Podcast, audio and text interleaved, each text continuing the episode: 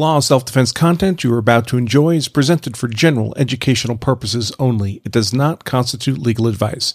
If you are in need of legal advice, consult competent legal counsel in the relevant jurisdiction. Welcome to our ongoing coverage of the Minnesota murder trial of Derek Chauvin over the in custody death of George Floyd. I'm attorney Andrew Branca for Law of Self Defense, providing guest commentary and analysis of this trial with the gratefully accepted support of Legal Insurrection and CCW Safe. As we enter the 11th full day of trial in this case, the state is rapidly approaching the end of its presentation for its case in chief. We are, therefore, nearing a major inflection point for this trial.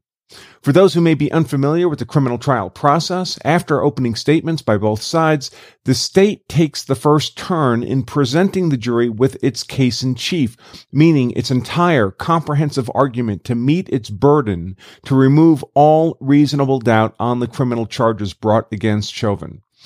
These charges include second degree murder, really felony murder in this context, third degree murder, really reckless murder in this context, second degree manslaughter, and third degree felony assault. That felony assault is the predicate for the felony murder charge, which is being called second degree murder here. A more detailed overview of these criminal charges is discussed in a previous commentary and analysis, which I've linked in the text version of today's content. After the state has finished presenting all the witnesses and evidence that they believe prove the crimes charged beyond a reasonable doubt, they rest their case, and it becomes the turn of the defense to present witnesses and evidence that they believe create a reasonable doubt.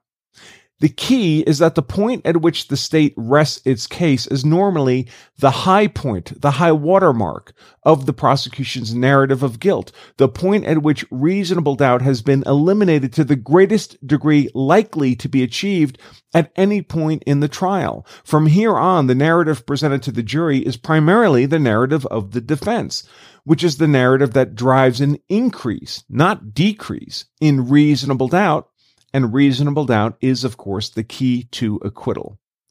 So, if this is the high point of the state's narrative of guilt, and by extension, the point at which reasonable doubt should have been eliminated to the greatest degree in the entirety of the trial, has the state really met that burden here? Has reasonable doubt been effectively eliminated? Has reasonable doubt been effectively eliminated here? Has the state met the threshold required for conviction? Because if they haven't done it, before the defense even has its turn on the field of legal combat, they're not likely to achieve it moving forward now that it's the state's turn. In our coverage of the state's case in chief so far, I've seen plenty of state's witnesses provide testimony and evidence that could readily support a jury, or at least individual jurors, in forming a reasonable doubt on these criminal charges on at least two fronts. Keep in mind, importantly, the state really has to prove two different claims to arrive at criminal misconduct on the part of Chauvin in the death of Floyd. First, the state has to prove that Chauvin's conduct was a significant contributory cause of Floyd's death. That's what would be sufficient for the third degree murder charge. Even the other charges do not require that Chauvin intentionally killed Floyd. Apparently, not even the prosecution believes this was an act of intentional racist police murder, or we would see an intentional killing charge in this case, and we do not. But I see many in the media reporting as if that's all the state has to do is prove beyond a reasonable doubt that Chauvin's conduct was a significant contributory cause of Floyd's death. If that were correct, a conviction would seem to be at the very least highly possible. After all, the truth is almost certainly that Floyd died not of any single cause, but of multiple forces racing together to take his life. His profound heart disease, his dangerous hypertension, his deadly levels of fentanyl, complicated by methamphetamine, his decision to forcibly resist the efforts of four police officers to make his lawful arrest, and also, of course, that force used by the police, including the subdual restraint. Surely it's not hard to imagine that the subdual restraint was a significant contributory cause of Floyd's death. At least it could have been, and a reasonable juror might conclude it was, and that it was proven so beyond a reasonable doubt. But does that get us to conviction? The answer is no, because there's a second condition that must also be met in order for that conduct that may have made a significant contribution to Floyd's death to make that conduct a crime. The conduct itself must in some manner be legally wrongful. If the conduct was lawful, it can't be the basis for criminal liability, even if it was a significant contribution to Floyd's death. Some simple analogy should illustrate this point. If you're driving your car down the street in a safe and lawful manner, you're not doing anything wrong, and a pedestrian unexpectedly steps in front of your vehicle and is struck and killed, you certainly made a significant contribution to that pedestrian's death, but you haven't committed a crime because your conduct in driving in a safe and lawful manner was not wrongful.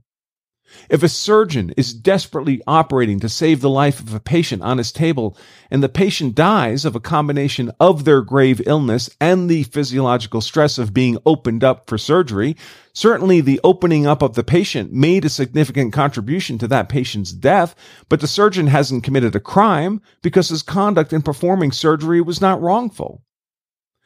If a police officer intentionally shoots and kills a suspect, so an intentional killing, which is more than Chauvin is charged with, but he does so under circumstances that are legally justified, the officer has clearly made a significant contribution to that suspect's death. But the officer has not committed a crime because his use of force was legally justified and not wrongful. By extension, even if Chauvin's use of force on Floyd made a significant contribution to Floyd's death, it's not a crime unless that use of force was not justified under the totality of the circumstances. And thus, if the force was justified under that totality of the circumstances, it's not wrongful and not the basis for criminal liability. Conversely, the same is true if the state's rationale for guilt is undue delay in providing care to Floyd, which is one of the several theories of guilt the state has been stirring around in their narrative stew of guilt in this case. Even if the delay in care was a significant contributory factor in Floyd's death, which is not certain, it's not wrongful that delay and not the basis of criminal liability if that delay in care was reasonable under the totality of the circumstances, including the circumstance of Floyd having been just minutes ago violently fighting four officers, the circumstance of the angry crowd shouting threats of imminent physical violence, the officers having no reason to know Floyd was in such fragile condition due to existing heart disease and hypertension and fentanyl levels and more. So that's what the state needs to have achieved by the point that they end their case in chief, even if we just limit ourselves to the third degree murder charge in this case and disregard the more serious charges. They need to have proven beyond a reasonable doubt that Chauvin's actual conduct was a significant contributory cause of Floyd's death and that Chauvin's conduct was not reasonable under the totality of the circumstances, given the facts known to Chauvin at the time and in the context of his training and experience. And the state needs to have eliminated any reasonable doubt on both those points in a sufficiently robust manner that it can withstand the next two weeks of defense case in chief every single day with every single witness working to crack open that window of reasonable doubt.